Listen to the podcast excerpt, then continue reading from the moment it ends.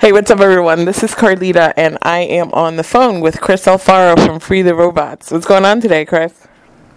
Uh, still alive.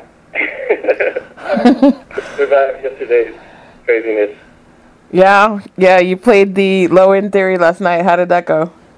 Yeah, it was amazing. It was just, you know, I had that moment where just being there and, and remembering how everything began, and uh, you know, it's just crazy to see LA come out, you know, full swing last night with the everything, you know, a lot of family in the building. Yeah, yeah. Well, that's cool. Um, you've worked with, you know, a lot of awesome people. So I'll touch on a couple of them. So, how did you like working with Ikey Owens? Ike Young, oh wow, that was a that was the life changing experience for me because for one, he's been, you know, I've been a huge fan of his work for very many years, and he ended up being a really nice guy when I met him, which is really cool when your idols become, you know, your peers and eventually your friends. And uh, it was cool. He's, he's just as free flowing as me, and and the reason why I know how to play keys a lot better now and approach music the way I do now, as opposed to then, is because of Ike. It's like those sessions that we had, um, you know, recording for the Control Alt Delete record, and we ended up just recording all sorts of sessions after that, which is crazy because me and Ike, before his passing, um, have at least you know 14 songs recorded. Wow. You know that we haven't finished yet. You know, but you know someday when I feel like I'm ready, I'll, I'll finish those songs and you know get that out there. But you know, some of the last recordings of Ikey Owens are still in the studio. Wow. Wow, that's amazing. So there's a, a unreleased, uh, you know, vault that you have these songs in. Yeah, and you know, it was just, you know, we just, both of us were just kind of like, let's do something. We're, you know, it, it was so fun and so easy. Right. we were working, and it was hilarious because you know I'd go to his Long Beach apartment, and uh, you know I, I had envisioned like we were going to go into the studio, and we got we got there, and we're like, oh crap, I didn't really bring anything. He's like, all right, this is all I have, and he like brought out these little computer speakers, you know that and like the like 1990s computer speakers and this entire Mars Volta um, keyboard set in the middle of the living room, and right. could literally hear like the clicks of his fingers on the keys louder than what we were hearing on the speakers. They're like crunched up in the corner. Like, okay, yeah, that sounds good. I mean, that, that was that was it. I was like, that's what I liked about it. Right. Yeah. to adapt in, in, in any situation, and that's what that recording process was. With those recording process, processes were with Ike. It's like taught me how to just be like, you know, just chill. Right. That's yeah. Oh, that's awesome.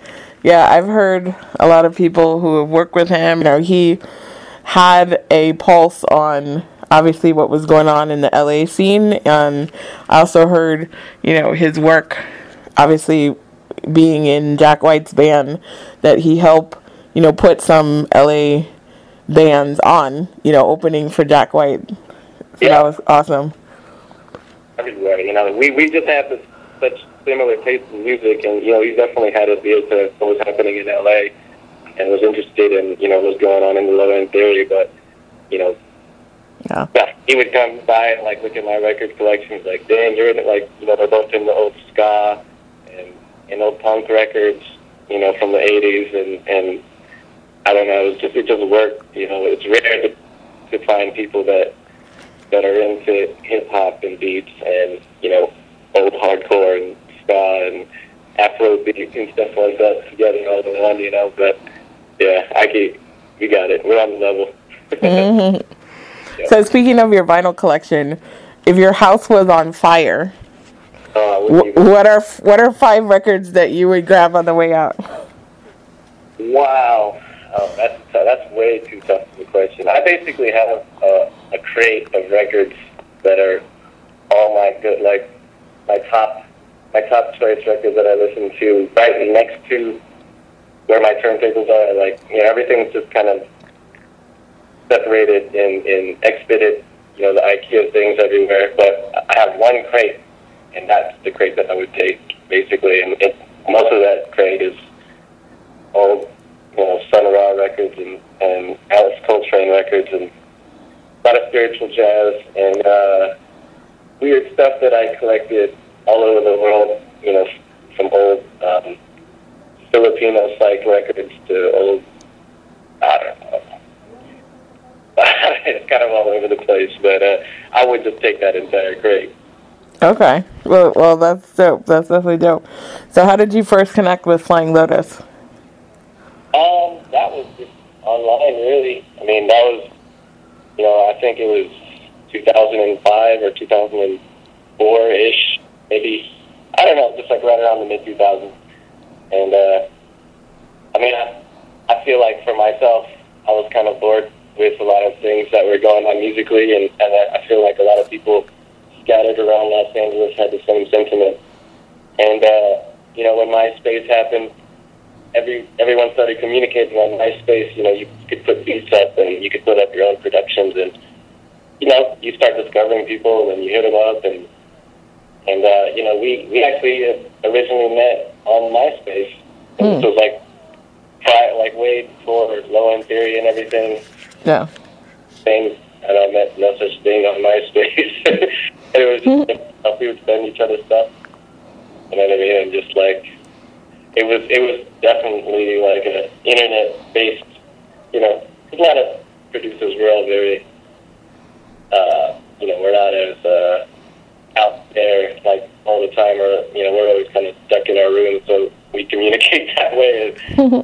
And that's essentially how I feel like this entire scene that Low End Theory happened. Um, it started on just you know internet, like nerding out with a small group of people that you're like, oh crap, this is these are the same, like just like me. Like we're just weirdos in our own room and, and just make fun stuff, different stuff. Right. But weirdos that you know now get to tour the world.